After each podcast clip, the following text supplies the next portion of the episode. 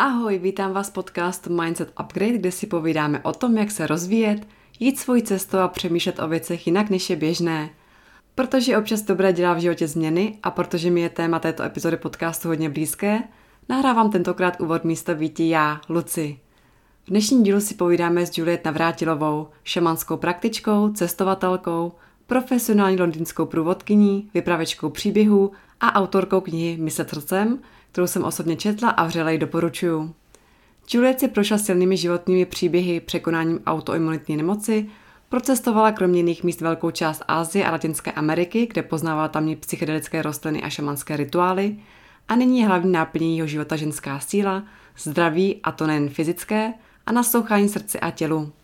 V tomto rozhovoru si povídáme o tom, proč se Juliet vydala do Latinské Ameriky, jak poznat, že jdeme za hlasem srdce a ne hlavy jak se na hlas srdce začít napojovat pomocí čtyř důležitých kroků.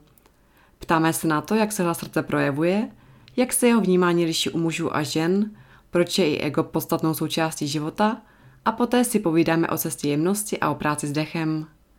Na závěr rozhovoru Juliet sdílí, o čem bude jít druhá kniha, představuje Dům Violet, kde pořádá své semináře, kterých se můžete zúčastnit a na úplný konec se ještě dostáváme k tomu, jakou opravdu netradiční práci dělala Juliet v Anglii, což určitě neuhodnete, dále k tomu, co je to rituál měsíčního tance a jaký má měsíc vliv na náš spánek. Podle nás je to vážně nádherný rozhovor, ve kterém si každý najde něco pro sebe. Oba světě vám přejeme inspirativní poslech a pokud se vám naše tvorba líbí, můžete nás podpořit na portálu patreon.com a získat tím navíc přístup k seberozvojovému obsahu, který jinde nepublikujeme. Najdete nás na patreon.com lomeno Luci a Vítě. Tenhle odkaz také přidáváme do popisku tohoto rozhovoru. Tak krásný poslech. Vítám nás tady všechny u dnešního podcastu. Jsme tady zase s Vítěou společně jako v partnerský kombo. Ahoj Víťo. Ahoj Luci. A vítáme tady na, našeho dnešního hosta Juliet. Děkuji, vítám vás také. Vítám vás, protože to natáčíme u mě doma, takže vás vítám, vítám všechny. Děkujeme děkuji za pozvání. Za, já děkuji také za pozvání. Hmm. A posluchači asi znáte uh, Juliet Navrátilovou uh, díky knize Myslet srdcem. A my víme o tobě, že nepoužíváš občanský jméno, ale že teda si necháváš říkat Juliet. A ne? Už je to mé občanské jméno, i v rodném ah, listě, i v pase, všude. Krásný. Takže už jsem teďka totálně oficiální. Hmm. Hezký, hezký. takže, takže novinka, takže Juliet už je Juliet. A taky o tobě vím, že mm, ti říkají lidi včelka, Juliet B. Z čeho to vzniklo? Jo, tak uh, já vlastně si neuvědomím, že mi říkají včelka.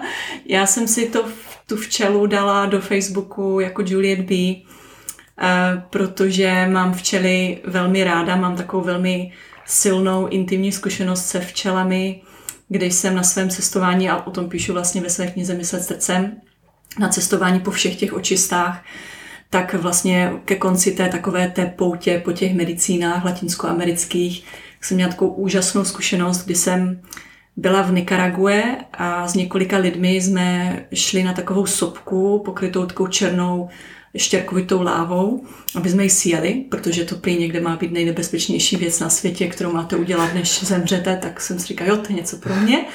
Takže jsme tam vyšli, měli jsme takové červené, červené, růžové, ne, oranžové oblečky a e, z ničeho nic se objevily, um, jak se řekne český, swarm of bees? Hejna. Roj. Roje, hejna. roje, roje včel. Mm. A uh, bylo to docela jako takové ne- nemyslitelné, protože tam nebyla žádná vegetace, tam nebyly žádné rostlinky, nic. A najednou se tam prostě tady tyhle roje včel objevily.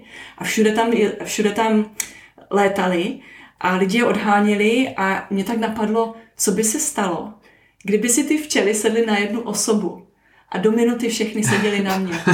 A já jsem vlastně si ani nevšimla, že sedí na mě, protože najednou se všechny zhlukly u mě. A já jsem měla, kromě toho ochranného um, oranžového oblečku, ještě goggles, mm. uh, to je brýle. brýle na to sjíždění. Ale jinak jsem vlastně byla to, totálně exposed, jako odkrytá a oni mi prostě lezli do uší, za krk, do límce a všude. A já najednou prostě jsem neviděla pořádně. A tak jsem se dostala do takového meditativního stavu, že jsem zavřela oči, pomalu jsem dýchala. A pak po nějakou dobu, možná to bylo 50 minut, jsem otevřela oči a včely nikde. Mm. Si říkám, super, uletěli. A teďka si říkám, ale já mám nějaký těžký oděv. Tak se podívám. A normálně tisíce včel, mm. všechny seděly na mě, na rukávách, um, tady na hrudí, na zádech, takhle všude prostě mi vysely. A já jsem se prostě zastavila a jenom jsem si uvědomovala to požehnání, protože ono to šamanské požehnání včely symbolizují ženství, společenství. Já jsem si přesně tady toto hodně řešila. Zrovna jsem se vrátila z Kostariky, kde jsem byla na svém prvním měsíčním tanci. A uh, tak jsem prostě byla v tom čase, kdy se všechno zastavilo a vnímala jsem to kolektivní společenství těch včel. A velmi se mě to dotklo. Cítila jsem, jako mi prostě předali opravdu požehnání. No a potom si říkala, no tak holky, je čas jet, je čas odletět. A tak jsem šla ke kráteru, tam jsem požádala vítr, aby přišel a opravdu začal foukat vítr a tak teď včely odvály a potom mi moji přátelé ještě pomohli taky mě od, od, od um, setřást. setřást a, a bylo mm-hmm. prostě. A bylo to Jasně. úžasné a neměla jsem jediné pichnutí. No. Takže, um, takže takhle vznikla ta včelka a vlastně kdykoliv mám možnost, tak prostě, když píšu SMSky nebo zprávy, tak tam místo jména dám tu včelku a, mm-hmm. a na co přijdu, co je se včeličkama, tak to koupím. Mm-hmm. stále cítíš tu spojitost i po těch letech? Naprosto, naprosto. Se včelama. No, je to, je to, i když si na to člověk jako vzpomene, tak je to, jako by se to stalo včera. Je to, tak silný zážitek. Mm-hmm. Ty jsi říkala, to bylo v Nikaragui? Yes, ano. A potom mm-hmm. si zmiňovala ještě Kostariku a ty jsi procestovala spoustu zemí Jižní i Střední Ameriky, pak vlastně i Mexiko. Mm-hmm. Co tě vlastně přivedlo na tady ty dlouhé cesty? Jo, jo. Já jsem v podstatě podle takového klasického, nevím jestli jenom britského modelu, protože jsem žila v Británii, začala se svým cestováním za oceánským do, v Ázii, tam vždycky většinou ti backpackeři, když skončí školu, tak před univerzitou jdou do Ázie. Takový ten nomádský sen. Ano, ano, a udělají tam většinou to kolečko po jeho, jeho východní Ázii. Já jsem si to ještě prodloužila do Tibetu a tak. A, a potom jsem, další etapa je, že jsem byla do Austrálie, pak po nějaké době. No a potom právě ta další nastává, že člověk jde do té jižní a střední Ameriky. Takže já jsem si tady tohle nejdřív procestovala na východě, a potom jsem si pokračovala tím svým životem v Londýně, ale potom jsem velmi vážně onemocněla a vzhledem k tomu, že už jsem byla šamanská praktička, já jsem vlastně 2007-2008 si udělala trénink v jeho západní Anglii, tak mi to připadalo jako, um, jako, že je čas prostě zkusit nějakou psychedelickou medicínu, šamanskou, protože to je vlastně typické pro tu latinskoamerickou, latinský americký šamanismus, na rozdíl třeba od Sibiře, kde tam se zase mhm. jede mm-hmm. trošku jinak. A, a i když tam vlastně mají zase ty svoje muchomurky, že? Obyčky. mimo jiné, mimo jiné. Že každý místo si najde ten způsob, jak rozšířit to vědomí, že? Přesně tak. Hmm. Rozšířit vědomí lze samozřejmě jinak, s pomocí dechu a tak dále. Nicméně já jsem se cítila připravená konečně se pustit do něčeho takového. A ta připravenost vlastně spočívala v tom, respektive jsem k tomu byla dohnána tím, že jsem byla vážně nemocná a měla jsem pocit, že potřebuji opravdu něco hodně silného. Byl to nicméně pouze um, můj vlastní pocit a neznamená to, že je taková skutečnost, že když je člověk vážně nemocný, tak potřebuje něco hodně tvrdého. Já jsem po, potom po roce, po, po letech zjistila, že v jemnosti je síla a lze se vylečit z těžkých věcí i jemně. Nicméně já jsem měla na tomhle paradigmatu, takže jsem si říkala, odjedu do Latinské Ameriky, tam to prostě všecko propiju, prozvracím, ayahuasca, tabák, San Pedro, lisohlávky a e, proto jsem se rozjela poprvé vlastně do Peru a ještě zároveň z hodu okolností má nejlepší přítelkyně, také šamanská praktička tam zrovna byla se svým hmm. přítelem, který z hodu okolností je e, šaman, který vlastně se zabývá těmato věcma, takže jsem tam takhle pěkně vplula mm-hmm. a pak už jsem jenom plula. A bylo to teda vědomí rozhodnutí? Nebo to už byla ta cesta toho srdce? Eh, byla to určitě naprosto cesta toho smrce, smrce srdce, srdce podpořená, podpořená hlavou. Um, protože když jsem dostala tu finální diagnózu, že jsem opravdu takhle vážně nemocná, a e, byla tam možnost nechat si naordinovat kortikoid, steroidy a tak dále, taková ta klasická prostě cesta e, té západní medicíny. Tak mi se co řeklo, ne, tohle není tvoje cesta a řeklo mi, tvoje cesta je opustit dlouhodobý vztah, který byl ač milující, přece jenom hodně omezující, opustit domov a rozjet se do Latinské Ameriky. A um, vlastně, když srdce řekne, když, uh, když srdce uh, vám takhle jako řekne tady tuhle cestu, tak to na začátku toho, když člověk pracuje se srdcem a není tak jako ještě více uh, s tou intuicí um, v té důvěře, tak ta hlava se tam hodně plete pak nastávají strašné boje mezi hlavou a mezi srdcem. A já jsem si tady těmi boje už prošla před pár lety, takže jsem v tomto případě už nebojovala. V tomto případě už i ta hlava to podpořila, ač to znělo jako docela crazy, že takhle opustím prostě svůj krásný život. Takže srdce mě naprosto krásně navedlo, hlava to podpořila a já už jsem tak jenom plynula. Mm-hmm. No to se dostáváme k tomu, jak teda dokázat rozlišit, co vůbec je to srdce, co je ta hlava, protože mi přijde, že jak ve svém životě, tak v životě lidí, který mám kolem sebe, tak občas um, tady v tom jako nedokážeme úplně dobře rozlišovat. Mm-hmm, tak jak poznáme, že to opravdu je to ta cesta toho srdce, která teda má být ta správná cesta vlastně? Ono je to v podstatě docela jednoduché rozlišit, ovšem není to snadné. Ono se to stane snadnější, ať člověk procvičuje. To je takové to prostě practice makes master, hmm. jak to říkáte česky, Hmm. Že no, no, když opaku, dělá, opakování matka cvičení dělá mistra, nebo cvičení dělá mistra, dělá mistra. Hmm. tak, tak. Takže ze začátku má teda člověk, nebo cítíte uvnitř nějaké ty, nějaké ty hlásky, se různě ozývají a tohle. A hlas ze srdce je velmi straight to the point, přímo k věci, nepolemizuje, neargumentuje, a nevytváří si nějaké stories, prostě mm. příběhy. Je to prostě taková ta jednoduchá moudrost. A hlas z hlavy, tak to je ten intelekt. Prostě, no, je to sice dobrý nápad, ale ne, nemůžeš to dovolit. A co by na to řekl partner? Mm. A teďka je krize, nemůžeš odejít z práce a teďka mm. tohle a tohle a tohle. A nastává nějaká diskuze. No a když s tím začnete tancovat, tak často vyhraje ten intelekt, ta hlava, mm. protože má dobré argumenty. A čím chytřejší člověk, tak tím horší. A já to prostě jsem tím byla doprovázena celý život. My říkáme v angličtině I'm too clever for my own good. Mm-hmm. Že jsem pro sebe až moc chytrá. A e, to je vlastně takhle velmi jednoduše řečeno, mm-hmm. protože ta hlava, a já to teďka řeknu velmi simplifikovaně, ono to není úplně takhle, já o tom píšu i ve své knize, ta hlava, ten intelekt, to ego, e, dává pozor na nás, abychom se nedostali do, nebezpečí a vlastně si nás drží v takové té komfortní zóně. A nechce, abychom přes ní přecházeli, protože tam to je nebezpečná, prostě nebezpečné teritorium.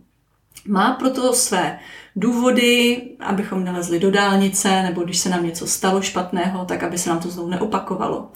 Jsou to samozřejmě i programy přejaté z, z od rodičů, prostě nějaké rodové programy, které nás právě drží v těch osidlech tady té komfortní zóny. A um, dokud jsme v tom, tak je to všechno v pořádku. Nicméně pro růst nás a naší duše to není zrovna jako nejlepší podmínka být jenom tady v té komfortní zóně. A jakmile máme tendenci se s ní prostě dát ven, tak nám tam pošle nějaký strach. A zase, to je naprosto přirozené na programování, taková při, přírodní moudrost, hmm. ale protože chceme růst, tak musíme mít i tu courage, i tu odvahu navzdory tomu strachu překročit tu komfortní zónu a vydat se, kam nás to vede. Teďka to, ta druhá věc, to srdce, to není vůbec omezené. To je totiž propojené. Já to tak jako beru, zase říkám velmi simplifikovaně, já to beru, že to srdce je takový přístup k našemu vyššímu já, k naší duši a je propojené nejenom s naší duší, ale se vším všude kolem. Jako světlo, Bůh, příroda, naprosto všechno. A tam není prostor pro strach, protože tam není proč se bát. Když mhm. člověk cítí to propojení a tu důvěru, tak prostě ví, že to tak je všechno v pořádku, cítí se dobře. A když jde mimo tu svou komfortní zónu, s tím, že je v tom srdci a že má tu důvěru, tak ten strach může naběhnout. Je to přirozená reakce. Ale cítí tu důvěru a jde, jako by měl před sebou pochodeň, která, ho, která mu osvětluje tam, kam jde. No a takhle, takhle já to beru naprosto jako zjednodušeně, že když si člověk do, dopřeje tu důvěru, ale musím, musím velmi jako důležitě říct, ne naivitu. To je jako při cestování, že někdo si říká, jo, tak ona si tam procestovala svět, nic se jí nestalo, tak já to taky tak jako dokážu a udělám. A, ale potom, když tam není, když tam není ta důvěra, že takhle to cítím a to je pro mě ta správná věc, tak člověk může potom narazit. Um, já jsem si samozřejmě při cestování dávala pozor, abych nechodila někde, ne, nepřecházela hranice třeba po páté hodině odpoledne. To jsou takové ty klasické věci. Nebo když uh, jsem třeba vzala autostop a cítila jsem, že to není v pořádku, tak jsem ho nechala odjet. Mm. A právě jde o to se pocvičit. A ta důvěra, když to není vyloženě hlas, tak se projevuje vnitřním klidem. A to je to srdce, které jako kdyby říká ano, to je ta správná věc. Takže i když dělám nějaké opravdu Eh, pro ostatní lidi naprosto šílené rozhodnutí, tak já cítím ten klid v srdci. A ten opak toho klidu je neklid. Mm-hmm. Takže když cítím ten neklid, tak to znamená jako pro mě ne.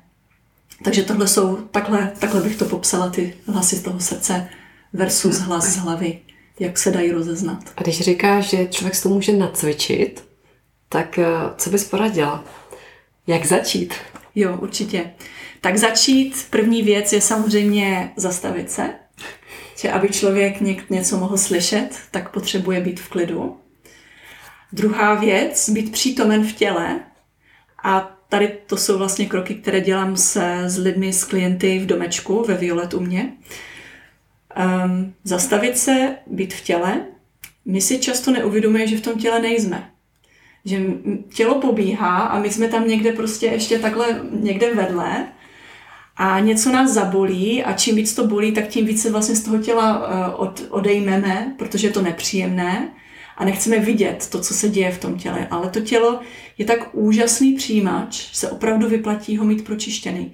Takže to je další třetí věc, být pročištění tělesně. Protože když se chcete dívat tady přes to okno, a chcete, aby vám světlo, více světla šlo do toho okna, respektive abyste viděli více ven, tak to okno umíjete. Hmm. Takže to je to samé s tím tělem. Když je tělo pročištěné skrze nějaké jemné detoxy, očisty a tak dále, tak jako kdyby je um, lépe tuned, um, naladěný. naladěné, hmm. naladěné, protože to přijímá skrze ty smysly všechny ty informace zvenku. A tím pádem, well, nejenom zvenku, ale i zevnitř, že jo, skrze tu intuici. Takže tady tohle jsou takové ty základní podmínky a potom už jenom se přesunout pozornost z hlavy, pokud je člověk v hlavě, často jsme v hlavách, do toho srdce. Je to taková, taková půl, půlmetrová cesta, která může někomu trvat celý život se tam dopracovat.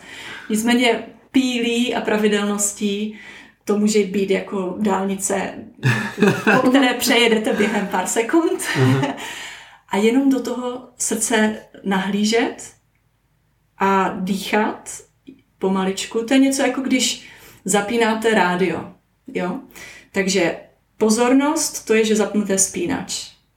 Potom pomalý dech, že kolečkem hlasitosti to nastavíte dostatečně hlasitě, abyste to srdce mohli cítit.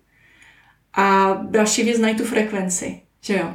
Takže uh, frekvenci vaší oblíbené stanice. Takže když hledáte frekvenci srdce, srdce. tak eh, tam um, si pomožte, že si tam vložíte tu vysokou frekvenci lásky, jako radosti, vděčnosti a lásky. A takhle to tam vložíte a tím najdete tu frekvenci, tím to propojíte a chvilku ještě myslete na něco, za co jste vděční, koho máte nebo co máte rádi a radostní a to je jako když foukáte do ohýnku. Takhle jako uf, tu lásku, radost, uf, vděčné, vděčnost takhle vdechnete do toho srdce, aby se mohl rozplápolal, aby se mohl rozplápolat. A potom může jenom sedět a čekat. A vždycky se něco stane. A když lidi říkají ne, jako to tam je to totálně zablokované, a tak ne, ne. Tam se, tam se jenom možná vyplaví nějaké emoce. Já to um, jsem si, já jsem si to nazvala takovou slupku kolem toho čistého srdce, srdce ega, kde jsou ty potlačené emoce a takové ty různé zranění. A jde jenom o to tu slupku rozpustit nebo nějakým způsobem, teďka nechci říct jako vyloženě rozbít, protože to zní hodně jako hrubě, ale nalomit nějak, aby se otevřelo, Odloupnout. odloupnout. Malinko, no. A pak člověk najednou to srdce opravdu začne cítit v té hrudi a začne se projevovat fyzicky, což je velmi důležité, proto je důležité být v těle. Člověk má fyzické pocity. Mm-hmm. Že nejde jenom o to mít úžasné vize, vidím tam to srdce prostě a je tam spoustu růžové a pak se tam, tam je ta tanečnice, která tam takhle tancuje a tohle. To je super, jako hlava pomáhá vizualizaci, ale je velmi důležité to cítit fyzicky. A to je takové jako um, em, uh, emphasis, uh, důraz, mm-hmm. který, který, na, který kladu jako na práci s těmi klienty, cítit to tělesně, být v tom těle, opravdu. To tělo nám dává úžasné, se projevuje úžasnou zpětnou vazbu skrze tyto pocity. Často ho cítíme jenom, když máme nemoci, bolesti. Ale proč ho nevyužít i na ty dobré pocity? Takže když se tohle všechno propojí, můžou být super vize, ale vize nemusí být, ale hlavně jde o ten pocit. Já osobně mám takové mravenčení, takové mravenčení příjemné a takové teplo. Kamarádka to nazvala tetelení, což je krásné, tetelení si mi srdce. Tak to já vím, že, je, že je otevřené a cítím, to, cítím se velmi dobře a komfortně a každý to mluví úplně jinak. A ještě při práci s klienty právě nabádám, ať si to pojmenují. Že lidi často neumí pojmenovat, jak se cítí. A může to být jako úplně jako totálně um, jako weird, uh, Zvláštní, z, úplně, no. úplně zvláštní jako po, popisy, když jako říkají tam sladká expanze a takhle. To je Wow. úžasné, ale opravdu je důležité si to umět popsat, Mm. uvědomit si, je to příjemný pocit, ano. Takže to je to moje srdce, které se projevuje. Pokud je to nepříjemný pocit, podívat se na to a uh, pouze to uznat. A skrze láskyplnou komunikaci, a to je další, myslím, že už mám čtyři, tak Čtvrtá, další, podle mě. takže Mhm. čtvrtý, čtvrtý krok, láskyplná komunikace. Mhm. Často lidi mají tendenci se srážet a nadávat si a oni si to ani neuvědomují, že to dělají. A uh, podívat se na to. Prostě uh, pokud je tam nějaké napětí, tak jemně k tomu promlouvat, láskyplně, jako příteli. A ono to pustí nakonec, ono to vždycky pustí. Hmm. A může to být uh, nějaká katarze, ale často je to jemné vyplavení, protože co je v srdci, tak to je jemné. Katarze často nastávají, když je člověk ještě pořád hodně v hlavě a potřebuje se nějak vyřádit a takhle. Ale je to všechno v pořádku. Nic není, nic není špatně. A jakmile se ta slupka tak jako odloupne pomalu, nebo něco jako cibule, člověk shed the layers, uh, Mhm. Odloupá ty vrstvy. oloupá ty vrstvy, Hmm. tak se pak dostane k tomu jádru. A jakmile to jádro už jednou pocítíte a procítíte, tak už je to jednodušší se k tomu dostat. Jenom skrze intention, eh, skrze záměr a dýchání. A takové ty tři základní postupy, jak jsem řekla. Mhm. Zapnout spínač, hlasitost, frekvence a jedeme. Super, takže člověk nemusí být úplně eh, v nějaký meditaci a jenom stačí být sám ze sebou, v tichu, v klidu. Mhm. A může i stát na, na autobusové zastávce a dělat si to. A eh, já nabádám, ať jako na to myslíte co nejčastěji. Člověk si říká, že to je jako na co mám, už myslím na milion věcí, Mhm. ale ono se to opravdu stane second nature uh, automaticky. Myslíš, A- jako být neustále spojen s tím svým Přesně srdcem? tak, přesně tak. A to je něco jako ježdění na kole nebo ježdění autem, že už si jde uvědom, jako nemusíte nutně jako uvědomovat, jo, tady je spojka, nebo Mhm. na kole prostě tady musíte šlapat a dávat pozor. Ono se to děje automaticky a tohle je to samé. Už jenom tím, že se nadechnete, tak se vlastně uvědomujete, cítím to tam, jo, je to v pořádku. Takže je to vlastně taková jako trénink mindfulness, že si v tom přítomném okamžiku, ale ještě to spojí s tím, že právě si naladíš konkrétně na to srdce a pošleš tam třeba něco hezkého, nějakou vděčnost a Mhm. vlastně to rozehřeješ. Takhle. Přesně tak, Jo. přesně tak, Mhm. no. A je to zároveň práce s myslí, protože um, není potřeba jít do té hlavy a nějak tu mysl tam pacifikovat. Ta mysl vlastně přejde na tu hru toho srdce. A když ta mysl tam skáče hodně, tak jít nahoru do hlavy a mluvit k té mysli zase jako, při, jako k přítelovi. Všichni, co jsou přítomní v našem těle, co jsou části rodiny a jsou to naše děti, když to tak jako řeknu, a k dětem chcete mluvit láskyplně. Mhm. Hmm. Takže takhle. Hmm. No. Sebeláska. Já jsem byla na tvý besedě, kde jsme se tím právě zabývali a nás všechny zajímalo, myslím, že by to i posluchači teď zajímalo, jak se může ten hlas srdce projevovat.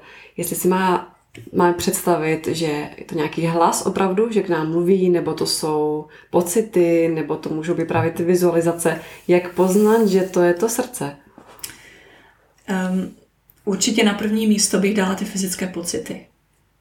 Zase využijeme to tělo, které tady máme k dispozici a které nám dává zpětnou vazbu. Um, obrazy a nějaká imaginace je určitě podpůrná, pokud nás to neodvádí. Když je to ideálně propojené s těmi pocity a s, tou, s těmi obrazy, tak je to perfektní. A jestli člověk slyší hlasy eh, jako fyzicky nebo takhle, asi ne, neřekla bych, že člověk slyší vyloženě hlasy, ale vnitřní hlas. Zase, my, my říkáme tak automaticky, a můj vnitřní hlas mi řekl. Přesně. Nebo hlas v hlavě mi řekl. A slyšeli jste ten hlas? Jako, no. co to je? Jako, to, už je, to už je taková jako intelektuální zvídavost, jak se ten hlas projevuje.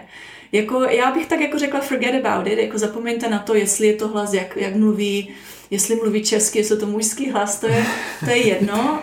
Um, spíš bych se zaměřila na ten pocit tělesný, protože to je asi tak nejjednodušší, ač pro mnohé lidi vlastně je to docela těžké cítit se. Jako. A znamená to tedy, že pokud máme příjemné pocity v těle, tak to je ten hlas toho srdce? To nemusí být takhle automaticky, nebo jo? Um, to je dobrá otázka, protože um, příjemné pocity samozřejmě mohou vycházet z různých věcí, naplnění touhy a tak dále. Já bych právě řekla ten klid, to je takový hodně rozhodující, jako mm-hmm. ten znak, ten klid. A je doprovázen radostí, láskou, vděčností, perfektní, mm. určitě. Mm. Ale eh, když je člověk třeba hodně žádlivý a najednou eh, zjistí, že mu teda manželka nezahla, že se spletl, tak taky cítí radost.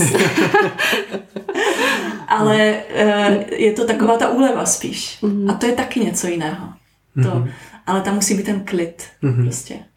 Že vlastně že víš, že to je ta jako jistota. Přesně tak, určitě. přesně tak, to vědění. No. Ale zase člověk si může zaměnit vědění jako mm. intelektuálně, já jsem to věděl. Mm. Ale když tam není ten klid v tom středu, v té hrudi, tak na tom, no na tom bych se ještě více zaměřila a probádala, co to teda je. Hmm. Já musím říct, jako žena, když jsem ve třetí fázi, teda před menstruací, tak taky mývám pocit, eh, že některé věci vím, že to cítím. Je to ten hlas srdce, nebo je to ten intelekt? Já, já bych si dovolila říct, že eh, během této fáze eh, toho cyklu a potom i během té menstruace máme nějakým způsobem rozšířený stav vědomí a nacítění. Takže eh, ten hlas srdce bych si dokázala představit, že se projevuje více, když je člověk takhle jako opravdu otevřený a napojený. Um, důvěřovala bych tomu a dál to zkoumala, ale um, já, si, já, já si možná myslím, že kam, kam spěješ, protože já jsem um, četla takovou skvělou knížku o cyklech a tam se dělo, tam psala autorka, že kdykoliv, když měla tu třetí fázi, nebo někdo, u někoho až třeba silné PMS, tak úplně se chtěla rozvést s manželem. A uh, dělat, nebo možná to není přesně, co zmyslela. Tak ale, já jsem to nemyslela, jo, ale třeba já jsem na třetí fázi a něco řeknu Víťovi, Aha.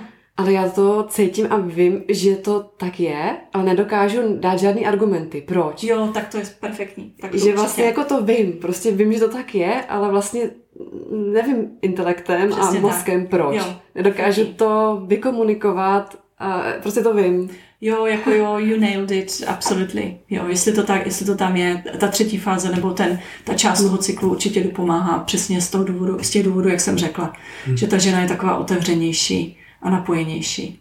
Takže to jo. pak pro muže, který má rád diskuze, může být docela výzva. Ale je pravda, že teď si uvědomuji, že dokonce to cítím i tady. Ano. I tam teď ukazuju, že fakt to tady úplně na, tom rodníku Přesně cítím. Tak. Tady mhm. odsud to vlastně no, no, takže... No, no. Hmm. Jsou určité, jestli mohu ještě vložit, jsou hmm. určité uh, fáze a prostředí, kde se lépe nacitujeme. Takže pro ženu, jako ano, můžeme využít ten svůj cyklus, tento prospěch. Takže během této fáze opravdu se nacitovat a nebo být v přírodě i pro, hmm. pro kohokoliv. Prostě, když si zajdete do přírody, tam se sklidníte, hmm. tak se taky cítíte lépe a silněji. Hmm. A pro mě vlastně ta hodnota toho vnitřního klidu je fakt uh, klíčová, mm-hmm. že pokud se cítím uvnitř v klidu, tak vím, že se může dít cokoliv a, a je to v pořádku. Mm-hmm. Vlastně z toho místa se pak mnohem jednodušeji se rozhoduje nebo mm-hmm. cokoliv koná. Mm. Hmm. Mě vlastně na tobě fascinuje, jako na člověku, že to máš krásně propojený a v harmonii. Mm-hmm. Že nemluvíš jenom o srdci a jak se říká v těch ezokruzích, že jenom poslouchej srdce a, a jako zahoď mozek a někdy se mluví o egu pejorativně, no. špatně, mm-hmm. ale že ty to máš jako vyrovnaný, že dokážeš mm-hmm. mluvit o těch věcech i z toho analytického pohledu, ale zároveň i právě to srdce. A tenkrát, když jsem si dělala poznámky na tvý besedě, tak vlastně mně přišlo důležité, že jsi řekla, tu důležitost toho ega, že jsi to vyzdvihla. Mm-hmm. Že to není pořád jenom jako srdce, srdce ví, ale že i to ego je důležité, aby jsme právě přežili. Mm-hmm. A že fakt se hodně mluví o tom špatně někdy, mm-hmm. že to je, to, to je zase ega a tak, ale je to vlastně mm-hmm. důležité to propojit. Nic, ne, nic není lepší, nic není horší. Přesně tak. Um, já, já miluji svůj intelekt, já jsem velmi chytrá a jsem velmi analytická. A jako všechno, je mince o dvou stranách. Takže mě ta, ty moje analýzy hrozně vyčerpávaly v minulosti, že jsem všechno prostě analyzovala. Ale já jsem se to pak naučila vyvážit a naučila používat to jako dar.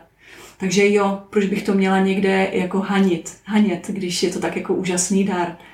A potom to bylo podpořené velmi silnými zkušenostmi právě třeba v té Amazonii nebo v těch Andách, že jsem poznala, co je ten můj intelekt a to moje ego.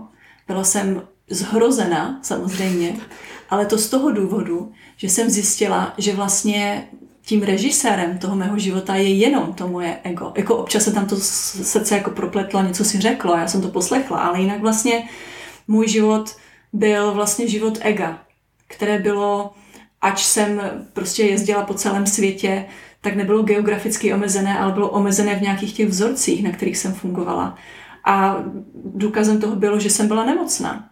Takže to, byla ta, to bylo to vlastně, no jo, mm. takže asi něco není v pořádku. A když jsem právě viděla na těch ceremoniích, v těch ceremoniích do sebe a kdo řídí ten můj život a uh, že takhle to vlastně dál nejde, tak jenom díky této zkušenosti jsem si uvědomila, OK, takže tady něco není v harmonii, to je první, první část tady tohohle vysvětlování. A druhá část je, že jsem si uvědomila, uh, že navzdory úžasným zážitkům, kdy jsem byla prostě v samádi, součástí celého světa a to bylo, já si to dovoluji jako ambiciozně říkat samády, hmm. protože to bylo něco, co jsem nikdy v životě dál jako ne, hmm. ne, ne, neprožila. Já jsem si prožila zážitky spojení s Bohem a s přírodou a i na ayahuasca, ale tohle bylo opravdu po týdení očistě na tabáku.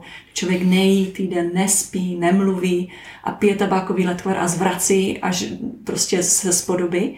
A tam se mi právě na konci toho týdne stalo, to, že to tělo přestalo existovat, naprosto přestalo existovat. A já jsem cítila takové propojení. To bylo úžasné a to mě změnilo. However, nicméně, takhle člověk nemůže existovat. Když žije ve společnosti, má nějaký život a ten ho mhm. naplňuje a mhm. tak, já to tělo potřebuju, já to ego potřebuju, protože to ego díky tomu, to mi dává ty hranice, co jsem já a co je zbytek. A já jsem si uvědomila, jak je to úžasný pocit mít ty hranice, mít to, že tohle jsem já, jako tady jsou mé hranice a to je to. Takže to je vlastně dualita taky jako využi, využitá ve prospěch.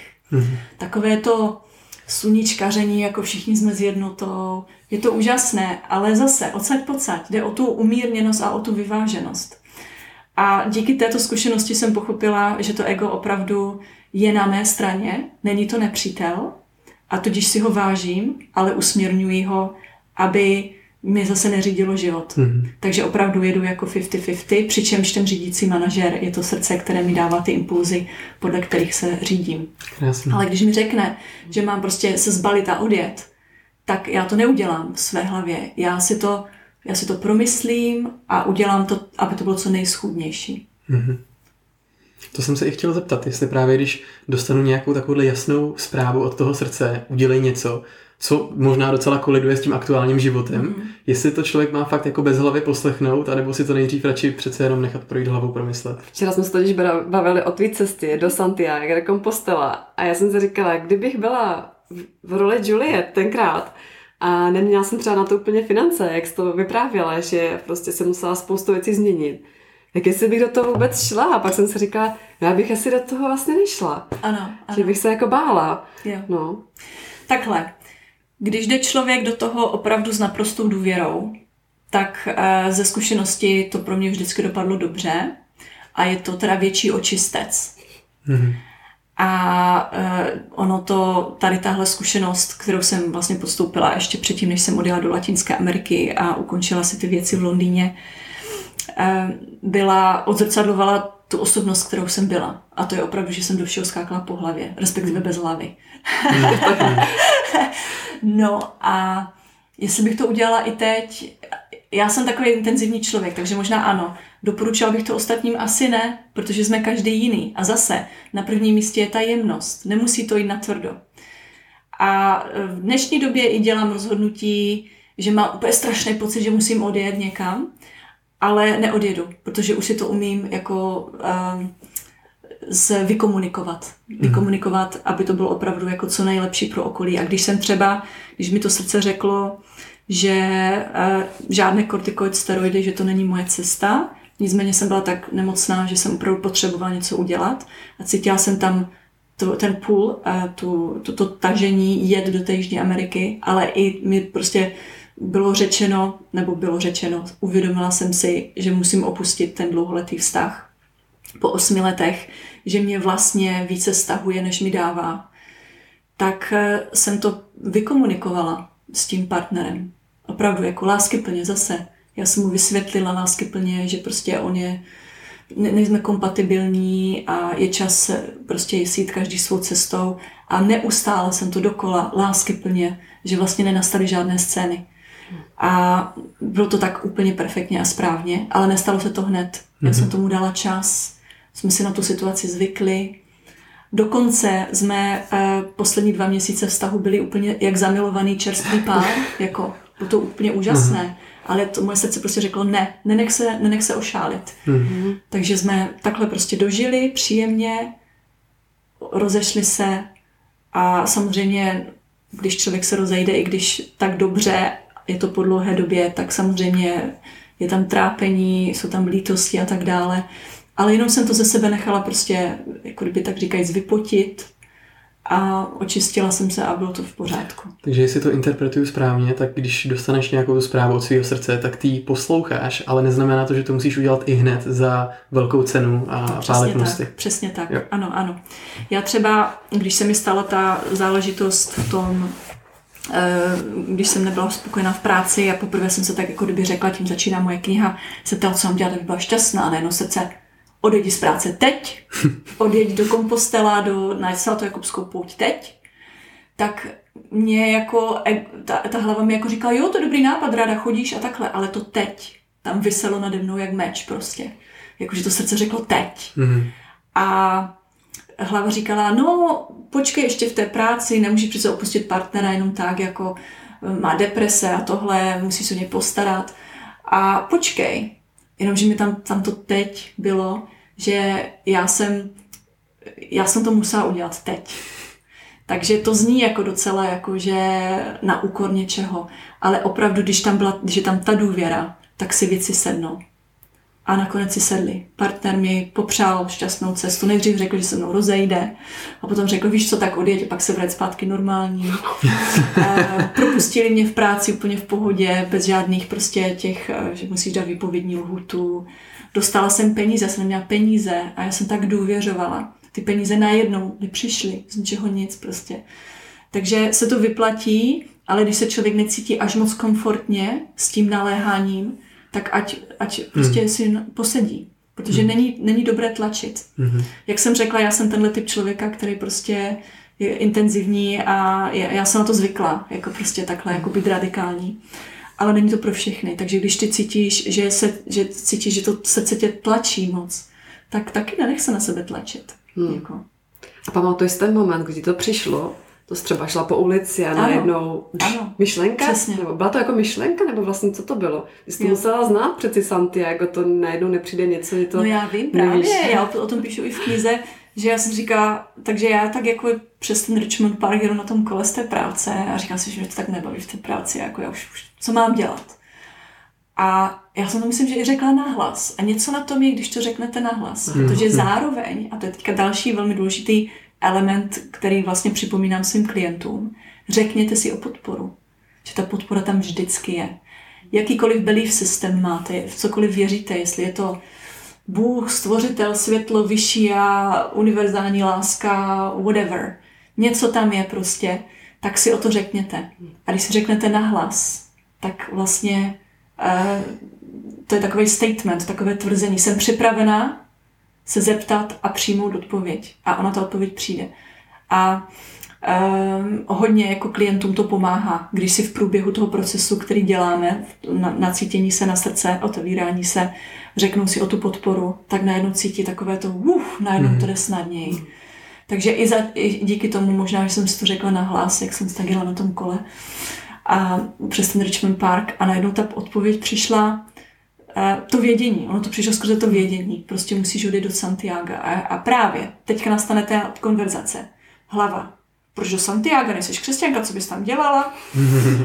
A jako je možné, že ten impuls přišel někdy třeba před 20 lety, 10 lety, když jsem četla něco o Santiago a od té doby jsem na to nemyslela. Ale přišlo to a když jsem teda řekla, jako jo, já teda nejsem křesťanka. A řekla jsem srdce, tak co, jako co na to říkáš? Ne, srdce nepolemizuje. Zase přišla informace, take it or leave it. A já jsem se rozhodla, uh, jakože to teda vezmu, ale nebyla jsem s tím totálně stotožněná a právě jsem bojovala s tím, až mi z toho bylo hrozně špatně a, a to. Ale jakmile jsem to rozsekla tím, že jsem udělala rozhodnutí, a když to je rozhodnutí, že, jsem si, že bych si řekla, ne, teďka nejedu, pojedu, pojedu třeba za měsíc, tak se to taky jako uklidní. Mm-hmm. Ale to je jako kdybyste to dali na um, prostě na, vyřeš, na takovou poličku, která jako je... Uh, že na později. Na později, ale ne úplně na později. Mm-hmm. No. A bohužel se teda stává, že lidi eh, ten impuls zachytnou, reagují, reagují na to tak, že třeba začnou plánovat, dají to na tu poličku na později, ale vlastně ji pořád přesouvají hmm. na později, na později a nic se nestane.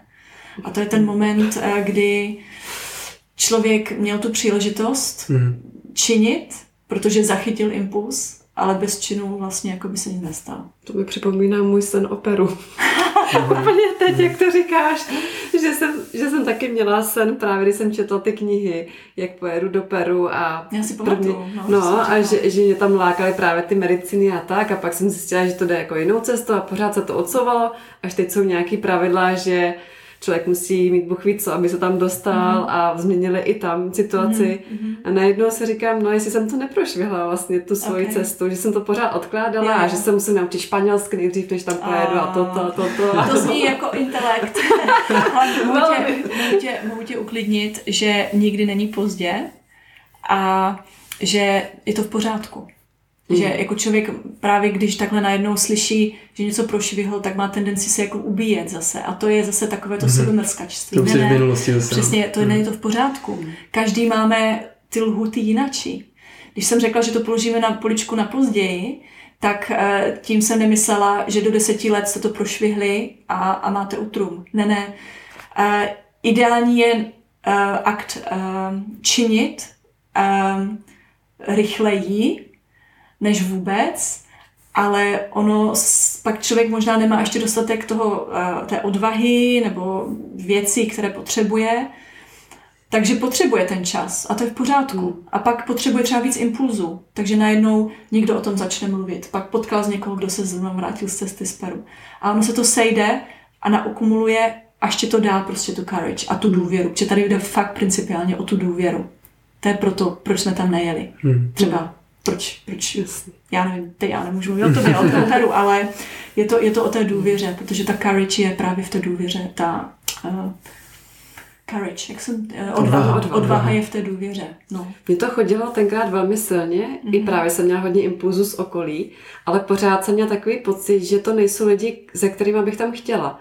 Okay. A pak jsem si řekla, tak já to nechám být mm-hmm. a až to má přijít, tak prostě to přijde a přijde ten správný člověk, ale přestanu to plánovat, že teď do dvou měsíců musím odjet. Jasně. A vlastně to nějak jako plynulo a nic se nedělo A teď, když jsem si to navnímávala, tak jsem si říkala, kvůli čemu jsem tam chtěla jet. A Aha. vlastně se mi začalo otvírat to, že jsem chtěla ty šamanské medicíny, Hmm. ale pak i s tebou vlastně a ještě eh, s Josefem Skuhrovcem, s kterým jsme taky nahrávali eh, podcast, tak jsem si uvědomila potom, že to jde v té jemnosti. A najednou to pro mě bylo přestalo být tak aktuální to Mhm. protože jsem zjistila, že ty věci, díky kterým prostě jsem se někam chtěla dostat, tak jsou možné i tady. Ano, ano, naprosto. A to je taky další věc, že eh, jakmile jsem najednou začala být více veřejně jako vidět, tak mi lidi psali, prostě mé srdce mi řeklo, že mě máte učit, nebo, nebo že se máme setkat, nebo a, a až zacházeli do toho starého paradigmatu jako učeň, žák, eh, žák, žák, učitel, prostě já chci být váš učeň, prostě a cestovat s vámi a říká, jo, dobrý, jako, že vám to srdce říká, ale jsou právě i jiné cesty.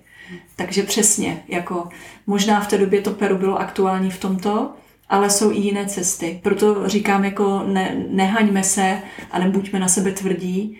A um, ještě další věc je, že člověk má pocit, jako, že tam musí jet, ale je to spíš asi zvědavost a že je to prostě trend, ceremonie a tak dále.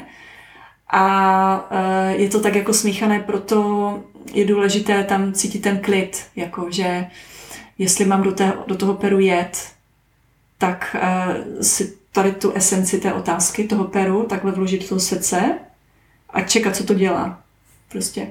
A on se to nějak projeví. Hmm. Mhm. Já jsem, když jsem si to právě podkládala, tak jsem zjistila, že uh, jsou zatím jiné věci, že to Mhm. nemusí být zrovna to peru Mm-hmm. a že něco hledám, Mm-hmm.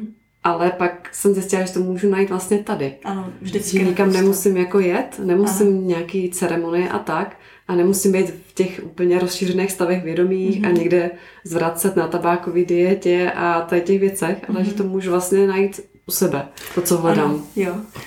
E, Já bych právě chtěla dodat ještě, že eh, přesně tak, já jsem eh, vlastně součástí toho, co tady chci lidem sdělit, je, že nemusí nikam odjíždět, že eh, nemusí odjet přes půlku světa, nemusí podstupovat tyto věci, že to lze všechno tou jemností a jediný krok vlastně, který potřebuje udělat, je krok dovnitř, ať už se nacházíte kdekoliv. A to, že já najednou se tady objevím někde veřejně a začnu vykládat svůj příběh, tak to s těmi lidmi rezonuje. Takže to srdce jako reaguje.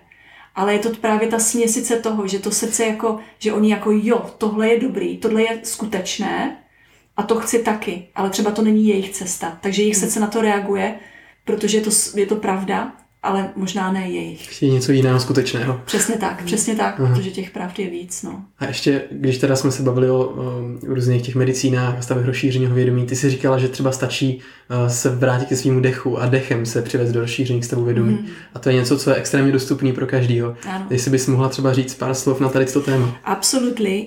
Um, já jsem potom zkoušela různé techniky. Takhle vlastně na začátek musím říci, že um, a možná tím takhle trošku jako nabořit iluze lidem, že když oni si zajdou na to ayahuasku, tak to je nezachrání. Může jim to pomoct, často jim to pomůže, ale stává se taky, že je to jenom uvede do nějakého úžasného blaženého stavu nebo pochopení, ale oni pak odejdou, zavře se za ním, zavře se les a oni pak pokračují v tom životě úplně stejně a nic se vlastně nestalo. A to je proto, že zase to je to staré paradigma, jako já jdu někam, aby mi někdo pomohl, takže já tomu dám sílu. A um, oni, lidi mají prostě tendence takhle dávat tu svoji sílu a do těch medicín nebo do guru, do šamanu a tak dále. A jak jsem řekla, na té ceremonii se něco stane, je to úžasné, něco pochopí, ale nakonec si tu cestičku musí vyšlapat sami.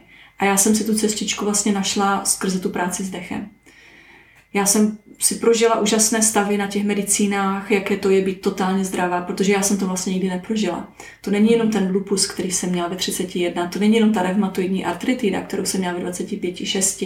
To jsou i jiné nemoci a omezení, migrény a tak dále, které jsem celý život měla a já jsem si vlastně neuvědomila, že jsem byla celý život nemocná. To považujeme tyto stavy za takové, jo, jsi schopná fungovat, je to dobrý, že máš občas migrénu, že, že máš tohle nemoc a tohle, ale ne. Takže já jsem vlastně se naučila na té medicíně eh, poznat, jaký to je mít naprosto dokonalé zdraví. Ale když mě to potom jako kdyby vyflusklo zpátky do Evropy, tak jsem zase onemocněla. Jsem říkala, tak na co to je? Ale Měla jsem tam tu pochodeň v dálce, že vím, jak, že vím, že to je možné se k tomu dopracovat, ale musela jsem se k tomu dopracovat sama. Hmm. Takže jsem potom dělala různé práce s dechem. Um, holotropní dýchání bylo opravdu jako fenomenální, velmi mi pomohlo. A potom jsem nacházela různé modality, eh, velmi jemného rázu, které právě mi pomohlo pracovat se svými podvědomými programy. A tam je vždycky ta práce s dechem jako taková jako hlavní. Hmm. Takže určitě. Hmm. Máš nějaký konkrétní jednoduchý cvičení, co si člověk může doma vyzkoušet, aby se třeba na sebe nějak líp naladil, um, jak se zpřítomnil, dostal do toho těla, jak si říkala, a pak mohl líp naslouchat? Určitě. Um, já s lidmi vždycky začínám um, takovým tím uvědoměním koncentraci na těla prodýcháváním si části těl. Mm-hmm. Taková yoga nidra. To bylo na tom Healing Festivalu vlastně, to yes, dělala. Ano. Jo, jo. A na té yoga, ty jsi tam byl taky? Já jsem tam byl. Oh, really? Jo, dva.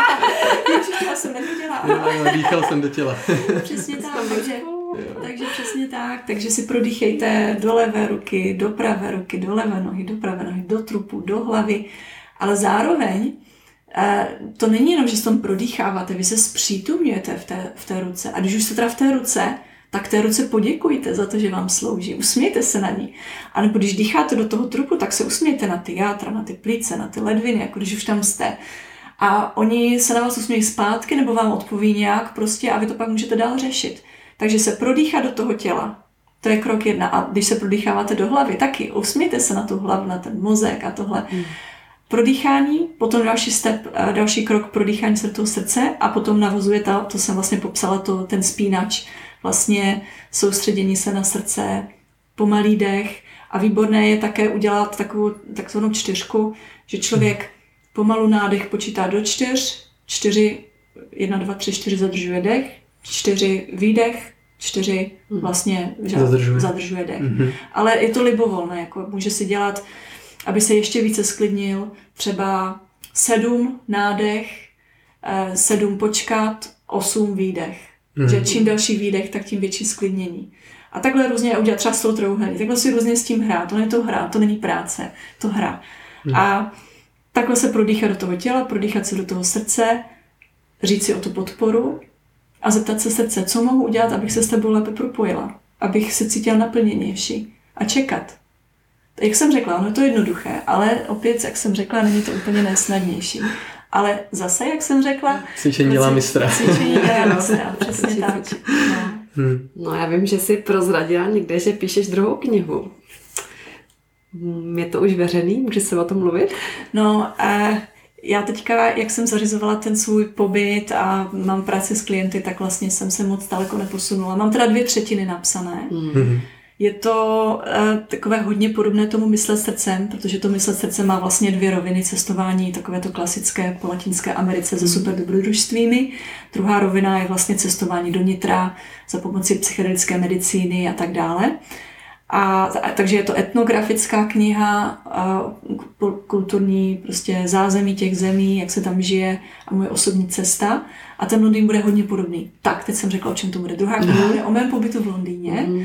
o mém životě v Londýně. Je to 20 let, je to půlka mého života. Takže je to o tom, jak jsem se tam vlastně přichomítla, jaké impulzy jsem dostala, co jsem tam dělala. Je to takové, opět takové etnografičtější, jako jak se tam žije v Londýně, o těch částech, kde jsem bydlela, o těch pracech, co jsem dělala. Včera mám takový hodně zajímavý seznam prací, které jsem tam dělala. Můžeš jmenovat a jenom tak naťuknout nějaký? Jasně, jako od operky, to je úžasný, já bych fakt doporučila operství jako asi všem mladým lidem jako rite of passage, jako přechodový rituál, jako mm. do dospělosti. Mm-hmm. Že člověka, člověk, člověk je zázemí, je uh, opatřen, ale zároveň je sám. Že je to mm. úžasné. Ty jsi se zasmála, ty jsi taky byla někde operkou? Ne, já jsem byla za kamarádkou jenom hlídat v Americe děti, okay. když se jí narodilo třetí dítě, takže jsem hned měla novorozeně a další dva prcky. A jako super zkušenost pro člověka, který neměl svoje děti, nebo ještě nemám svoje děti, tak úžasný, no. Jo, jo. Ale víš co, já jsem, než jsem odjela do Berlína, já se vrátím k tomu, jo, nebo Určitě. než jsem odjela do Londýna, tak jsem byla dva roky v Berlíně a jako 19-letá prostě holka. Já jsem si týden před odjezdem šla podržet dítě poprvé v životě. Co to je? Zjistila jsem, zjistila jsem úplně, jak je to úžasné, že to dítě se vlastně takhle jako dá na ten bok a drží tam. Jakože to je úžasný. a taky já jsem měla osmiměsíční miminko, jako bless there, you know, um, že, že ve mě důvěřovali jako ta rodina. Hmm. Ale ten materský instinkt takhle najel. A já jsem udělala potom i něco podobného v Londýně, takže jsem začala operstvím, takzvaně čištěním záchodu, taky uklízením. A krásně jsem se propracovala nahoru přes recepce u egyptského zubaře, což to bylo taky jako docela šílená story, recepce v hotelích, Pracovala jsem pro úžasnou cestovní společnost, kde jsem potom najednou prostě jako mladá 26-letá holka jezdila prostě private jetem po světě a spala v pětivíčkových hotelech. Hmm. Jako. A toho jsem se taky vzdala, protože jsem si říkala, to je na hlavu postavené, tohle není cestování. Uhlíkovou stopu tehdy jsme ještě moc neřešili. A teď si to, teď si to tak jako zametám a snažím se jí co, co nejvíce zmenšit. Um, já jsem pracovala ve vězení. Jsem pracovala v jednom z nejnotoričtějších a nejhorších britských vězení. Jako Co dělala? Her Majesty Prison Wandsworth v, v, ve vězení um, královském vězení uh, ve Wandsworthu, což je část jižní a jižního Londýna, 1800 mužských vězňů. A bylo to úžasné, protože já jsem to pojala tak jako šamansky, jako, jako practice ground, jako na procvičování, takže jsem tam dělala jako ta oficiální eh, práce, bylo administrativa, analýza prostě těch, těch eh, prášků, co ti, co ti vězni berou. Já jsem pracovala vlastně v tom křídle, kde byli uh, drug addicts, uh, mm, závislí, závislí mm. ale přes Prison College, přes uh, ten college, než tam začneš pracovat, kde tě naučí techniky sebeobrany a i psychological conditioning, tak jsme potom dali klíče, dva klíče a dva klíče mi dostali úplně do celé vězení, úplně všude. Takže já jsem, a já jsem potom, uh, takže ta oficiální věc byla administrativa a já jsem potom měla kancelář, bývalá cela, ve které do 60. let vedle, ve vedlejší místnosti popravovali. A tam to bylo úplně totálně zamořený duchama a šílené energie. Takže já jsem to tam čistila, bylo to úplně úžasný. A, a procházela jsem tam po vězení a bylo to, já jsem se cítila jak světelná koule, prostě, která to tam čistí. Bylo to úplně úžasné. Byla jsem eh, v realitní kanceláři, no a deset let profesionální průvodkyně, hmm. kdy jsem právě na, na, na té pouti do Santiago dostala ten impuls stát se průvodkyní a teďka chápu to teď, ta urgence protože já jsem akorát zažádala, jakmile jsem si uvědomila, že chci být průvodkyně, jsem přijela zpátky do Londýna, zažádala jsem a dostala jsem se na jeden z nejtěžších tréninků a jedno, jeden, jedna z nejkvalitnějších, well, nej, nejvyšších ocenění jako um, průvodcování um, vzdělání na světě, modrý odznak. A na ten jsem se dostala, ten jsem pro, prošla, dokonce jsem dostala cenu jako nejlepší průvodce, kterou většinou vyhrávají Britové. Já jsem byla totálně jako stižádostivá a měla úžasnou kariéru. Osm let jsem provázela nejvlivnější, nejbohatší lidi v Evropě, většinou v Němčině, ale i v angličtině, skoro vůbec v češtině. Bylo to úplně úžasné. A prostě jsem to milovala. Já jsem si to pak zařídila, že jsem chtěla, já miluji operu. Takže já jsem si jenom řekla a dostala jsem operní tury, kde jsem prostě byla dobře zaplacená, chodila na nejlepší operu na světě a pila šampaňské s Aristotetem. to je úplně amazing. A to na mě vlastně pořád ještě čeká v Anglii, ale asi to budu muset dopustit, protože jsem tady teďka rozjela své nové projekty mm-hmm. a bydlím teďka v Česku, takže uvidím. Takže o tom... Tak se na to můžeme těšit, ano, na novou knihu. A to je, to, to, je jenom, to, je, to je jenom ten život, to je jenom ta jedna mm. vrstva. Ta druhá mm. vrstva je vlastně vývoj osobnosti a vývoj duše, mm. který uh, byl docela taky krkolomný.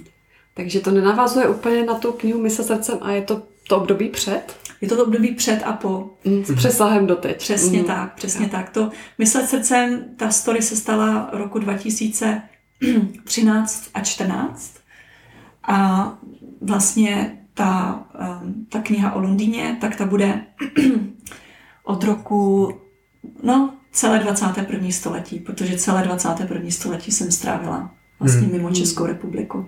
Takže od roku 2000 do roku 2020. Mm. Ty jsi teď zmínila na konci ještě, že mm. vlastně teď seš tady a tady rozjíždíš nějaký svůj projekty. Mm. Je to něco, co chceš zmiňovat?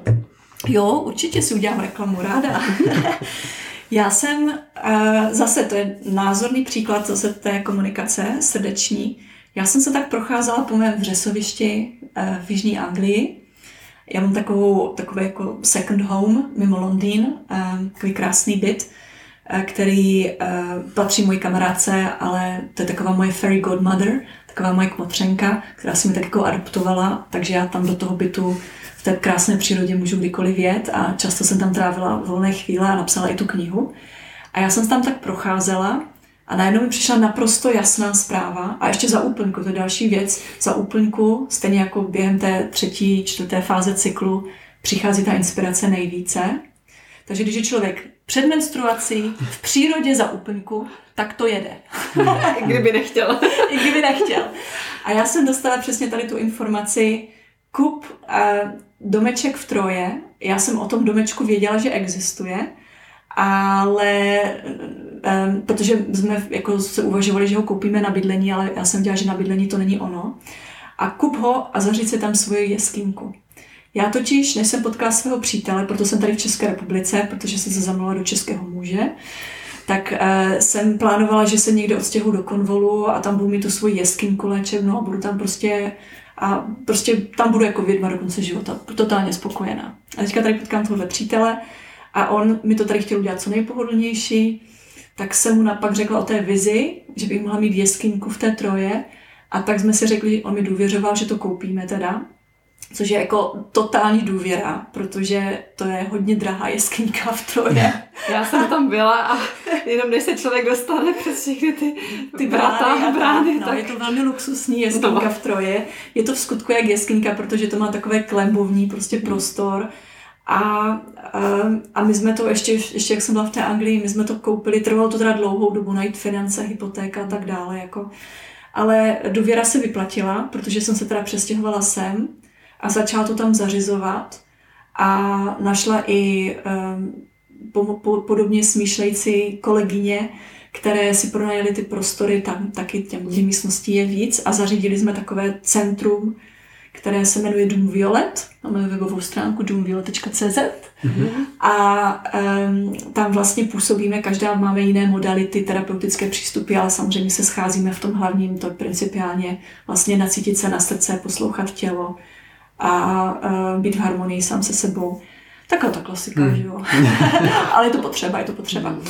A navíc v Troje tam takhle nic takového jako není. A je to takové jako hodně, jako že nejsme nějak jako veřejní, ale je to taková prostě to taková jeskyňka, které, hmm. kterou lidi na přizvání můžou navštívit.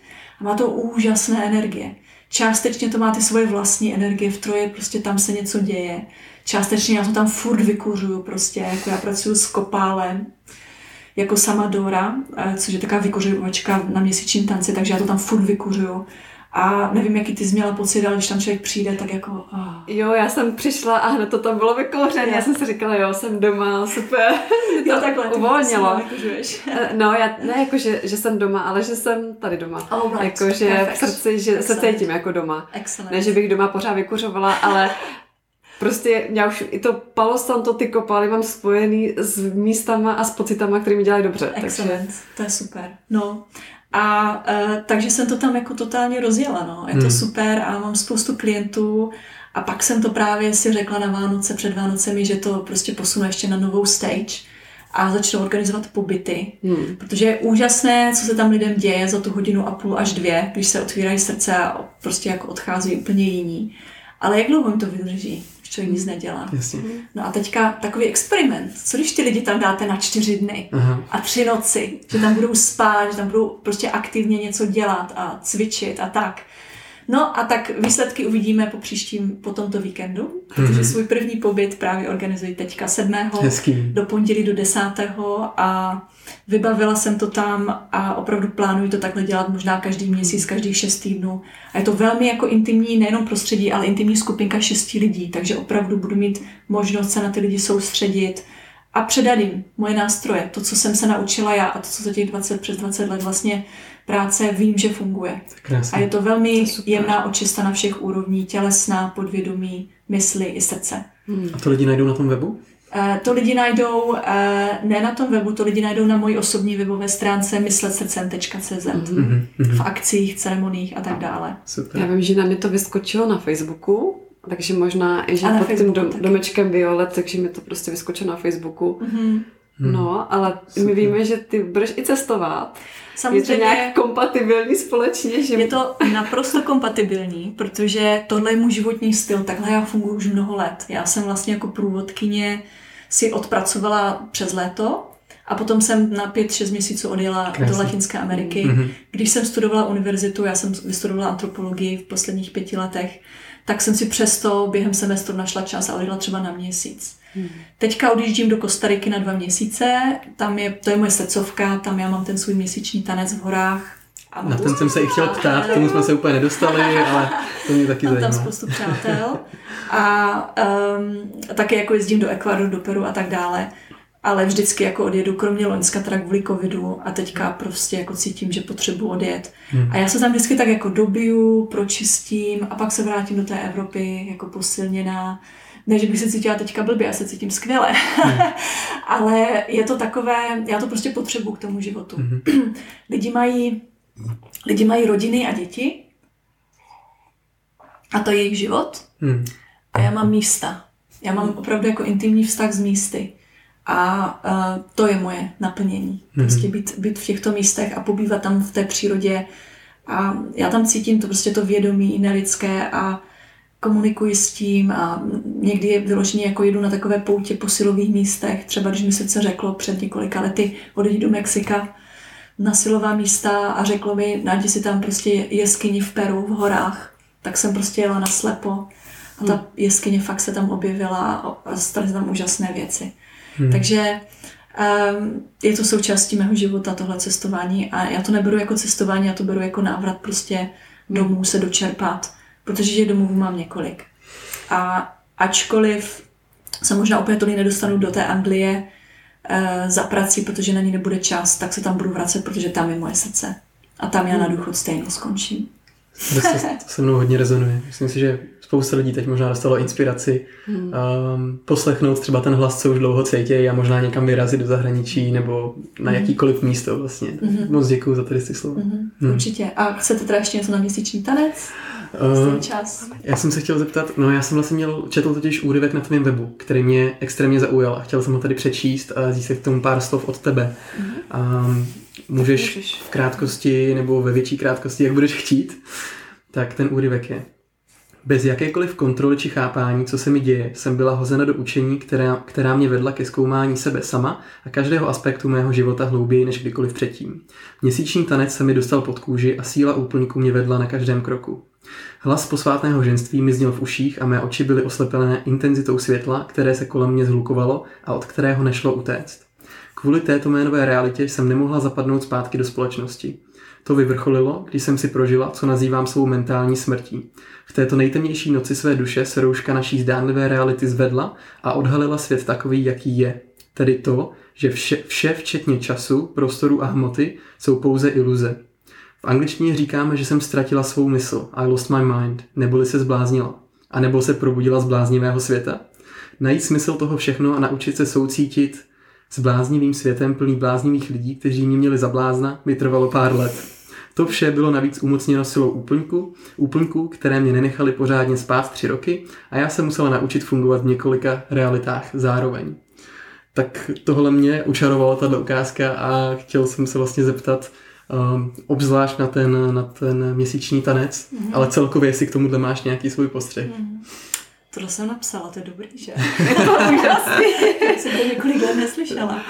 A tady tohle, tady tenhle stav, co se mi stalo, to se mi stalo u rodičů na Moravě na Hané, kdy jsem už několik týdnů nespala. Já nejdřív řeknu, co se stalo, mm-hmm. a pak jak jsem k tomu přišla. Um, ono se to špatně popisuje, ale to je taky jedno z takových dalších věcí, které mě jako na život ovlivnily. Možná to vyprchá, nevím, ale bylo to, stalo se to asi před nějakými pěti lety. A to bylo, že já jsem prostě potom nespaní tak dlouho a já jsem prostě byla fakt jako mimo a cítila jsem takové propojení s tím úplňkem, že já jsem nemohla ani ležet. Já jsem nejenom, že nemohla spát, já jsem nemohla ani ležet. Mě to prostě takhle magneticky jako vyzvedávalo až tomu úplňku. Takže tohle, co se mi stalo, tak to bylo prostě v zimě, já jsem tam v Županu prostě seděla na zahradě a říkala jsem si, Ježišmarja, tak co už, jako co, co, co mám dělat? A najednou se stalo normálně, když vidíte takovou časovou linii, si představíte, a tady je vlastně minulost, přítomnost a budoucnost. Tak ono se to normálně takhle přetočilo.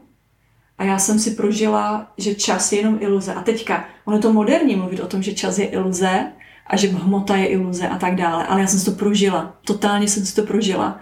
A já, mě trvalo asi možná rok, jako to přechroupat si sama v sobě.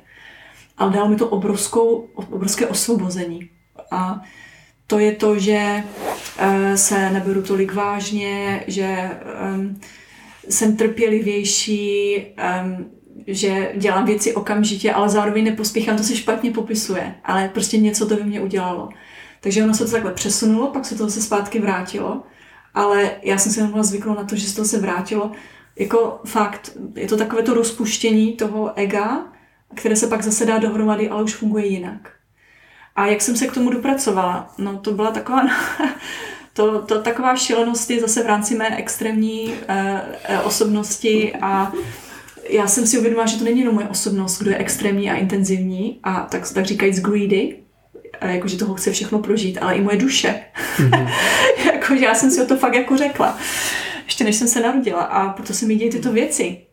První tanec měsíční, přijela jsem do Kostariky v rámci mého cestování směrem na sever do Mexika z Peru a z okolností jsem slyšela, že kamarádka, o které jsem deset let neslyšela, se nachází ve stejném městě, San Jose, tak jsem mi skontaktovala přes Facebook. Ona žije na měsíčním tanci, to bylo pro mě tutu, světilko. Řek, pozvala jsem se, řekla jsem jedu, hned jsem odjela, koupila jsem si někde nějaký levný stan a prožila jsem si čtyři noci neuvěřitelné, jako ve snu, kdy se tam setkalo nějakých 200 žen. Měli jsme ponča bílá, bílé oblečení, protože jsme bílé paní a my jsme tam čtyři noci po sobě tancovali za úplnku. Je to taková astécká, jako i jako předastécká, totecká tradice, která byla znovu obnovena babičkami mexickými eh, v 80. letech. A jmenuje se to Danza de la Luna, měsíční tanec. A zase čtyři dny se nejí, nespí, taková ta klasika. Čtyři dny se nespí. To je spí, se, spí se pár hodin ráno, mm-hmm. takže mm-hmm. člověk něco nabere. Jo. A uh, je dobré, když člověk tancuje za úplňku, mít zakrytou tady tu korunní čakru, to temeno, tu hlavu, prostě člověk může dostat měsíční úže. Já jsem nevěřila, že to možné, ale jsem ho dostala a vznikla z toho nespavost. Když je člověk silně napojený a navíc je to ta jeho medicína, protože já jsem se v tom úplně našla v tom úplňku, to je moje medicína, já jsem nejaktivnější, nejléčivější během úplňku. A já jsem se to tam odtancovala a najednou jsem si všimla příští měsíc, že za úplňku nemůžu spát. A to se mi někdy, oh, oh, to se mi někdy předtím nestalo. Takže jsem to pozorovala, pak jsem se vrátila do Evropy a další úplně, já nemůžu spát. A pak se to zhoršovalo a zhoršovalo. A potom já nemůžu spát týden před úplňkem a týden po úplňku. A pak jsem si uvědomila, že já nemůžu spát ani na nový měsíc. A najednou jsem zjistila, že já vlastně nespím. A já jsem to řešila tak jako klasicky, že jsem se snažila nějak za každou cenu uspat. Prostě já jsem si brala prášky na spaní, které by zabily koně. Nic. Ani, ani zamhouření oka. Já jsem použila všechno možné od orgazmu, a prostě po alkohol a nic nepomáhalo. Meditace, snažit se vyčerpat nepomáhalo. Já jsem byla obklopena tolika světlem, že a měla jsem tolik energie a já jsem měla oči takhle. A to jsem nebrala, a to jsem nebrala žádné drogy, ani žádnou, žádná psychedelika. Já jsem brala totálně, jsem totálně awake, overdosed hmm. na světle. To nebylo jenom úplněk, to bylo něco, co ten úplněk zprostředkoval hmm. a to světlo bylo všude a nešlo to utéct. Já jsem utekla do Walesu, uh, zahrabat se do, na Darkness Retreat, do, uh, do, do, tmy. do tmy na hmm. týden. Hmm. To světlo přišlo i tam. Já jsem byla totálně awake, navíc byl zhodou okolností úplněk. já jsem byla totálně awake ve tmě a já jsem všechno viděla. A já jsem furt říkala tomu organizátorovi, tady všude světlo. On říkal, ne, tady je úplná tma, říkám, ne, já vidím prostě tady všude rámy, rámy dveří, nábytek, plus světlo. A prý, prý tam byla tma. Hmm. A pak to došlo až do takových extrémů, že já už jsem byla úplně zoufalá. Eh, lékaři by to nazvali psychózou nějakou mentální, Kdybych byla v Česku, tak by mě asi rodiče poslali do blázince, ale tím, že jsem byla sama doma v Anglii, tak jsem měla možnost uh, pochopit, protože co to je. Protože prvních rok, dva byly boje. Jako co s tím, bojovat proti tomu. A ty jsi a já jsem... nekontaktovala někoho z toho tance, že ti to nenapadlo, ano, že třeba ano, hlavní, hlavní abuelo, mm-hmm. což je učitel mé babičky, tak já jsem mu řekla, a on říkal, no to je, to, má, to je, to je prostě vaš, vaše medicína, to je prostě probuzení a um, jako musíte si to, musíte si to prostě nějak jako zainkorporovat do života. Děkuju. Super. A já jsem si to v skutku zainkorporovala do života a naučila jsem se fungovat. A já jsem byla takhle mnoho let, jsem vlastně se snažila uh, nějak být normální a zároveň být v tom.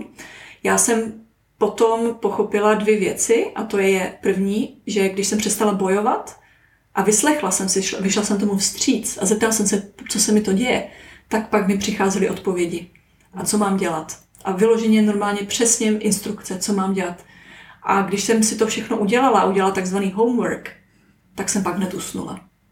Ale když jsem se tomu bránila a nepracovala jsem s tím světlem, tak to prostě přesto nešlo, nejel vlak. Můžeš nastínit, co byl ten homework? Nebo co to obnáší? Homework, práce se světlem a léčení na dálku mm-hmm. a, a práce i se svými programy. Mm-hmm. Takže jsem o to utíkala, snažila se to prostě nějak Taková ta klasika zase, eh, když se objeví nějaký symptom, potlačit, potlačit. A tohle bylo to samé. A já si eh, dokážu představit, že hodně insomniaků, hodně lidí, co, ne, co nespí dneska, mají tady tohle probuzení, tady tohle transformaci, ale neví, jak k tomu přistoupit, neví, co s tím. A tím, že mě to nikdo neřekl jako z živých lidí, neznal jsem nikoho, kdo by takhle v tom byl, tak jsem si na to musela přijít sama, ale trvalo to déle. Mm-hmm. A druhá věc, což byla úžasná práce s myslí, že já jsem si uvědomila, že já vlastně spát nepotřebuji. A to je, to, to je tvrzení teda, jo? No to jo.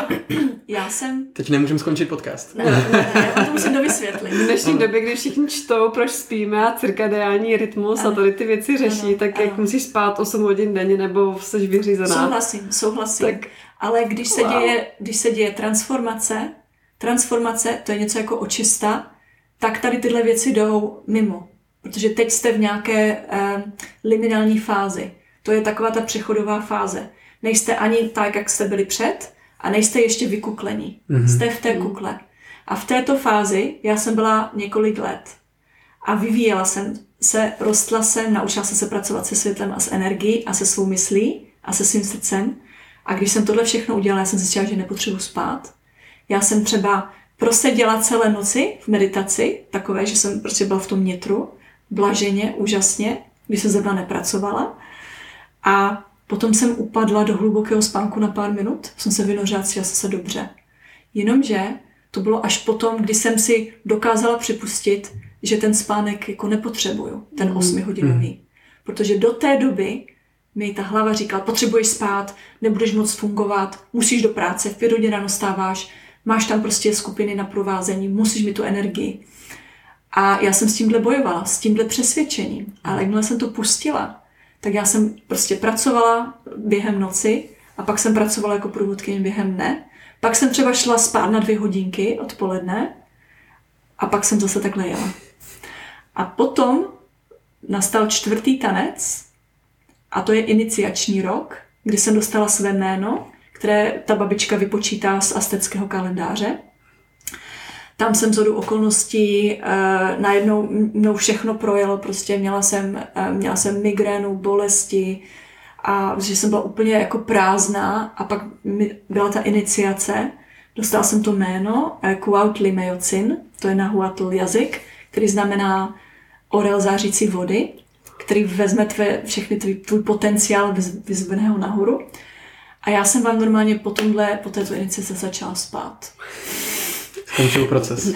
proces, proces pak ještě dojížděl mm. a teďka nespím eh, v určitých fázích roku. Já nespím během slunovratu, letní mm. a zimní, přičem zimní je ještě horší, když jsou super měsíce, což bývá ten listopadový a ten uh, prosincový, a když, anebo ještě i v létě, a když se otevírá lví brána. A to je zase teďka moderní ta lví brána, ale já jsem nespavostí reagovala na nějaké tady tyhle astrologické věci a neviděla jsem proč. A pak jsem, já mám deníček, kde jsem si to všechno psala a pak jsem si uvědomila, že se to děje ve stejnou dobu mm-hmm. a že je to vždycky prostě začátek toho augusta. To je hustý. Ale mm. tu energii mám, i když nespím. A já jsem, dnes, já jsem teďka spala, ale já jsem vlastně pořádně nespala vlastně teďka celý prosinec.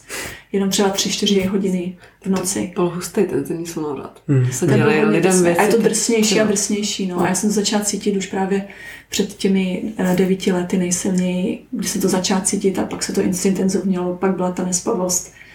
Možná, možná je to nějaký jako globální nakopnutí k Jo, tomu, aby určitě, když no. se děje nějaký proces, abychom to nezatlačovali právě, jak si říkala, Přesně nepotlačovali, ale Přesně. podívali se na to, co to je.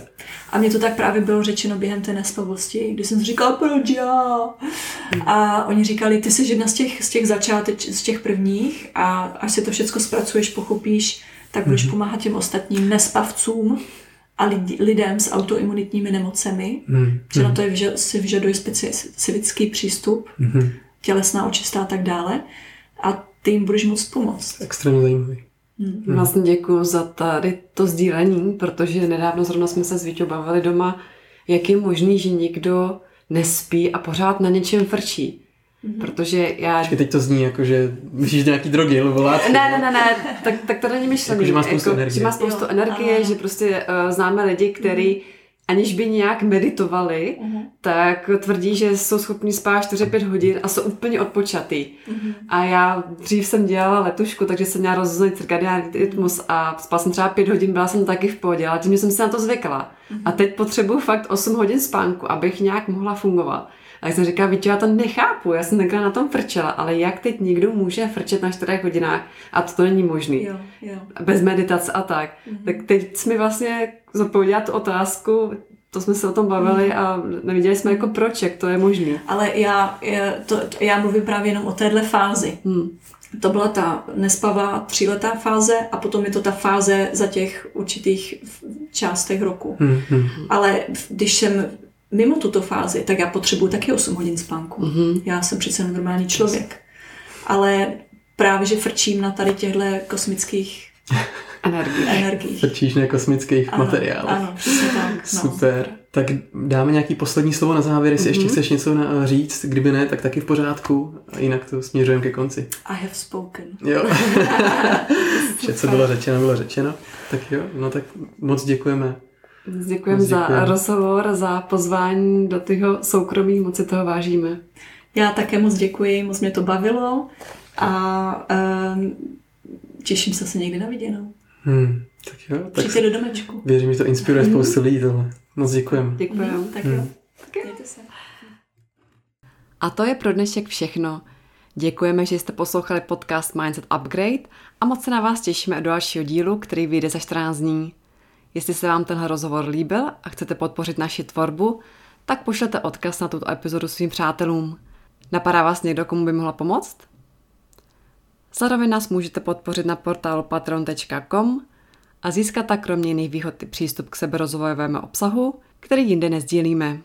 Odkaz je patreon.com lomeno Luci a Vítě a najdete ho i v popisku této epizody. Moc vám děkujeme a přejeme vám nádherné dny plné lásky, radosti a splněných přání. Naslyšenou příště.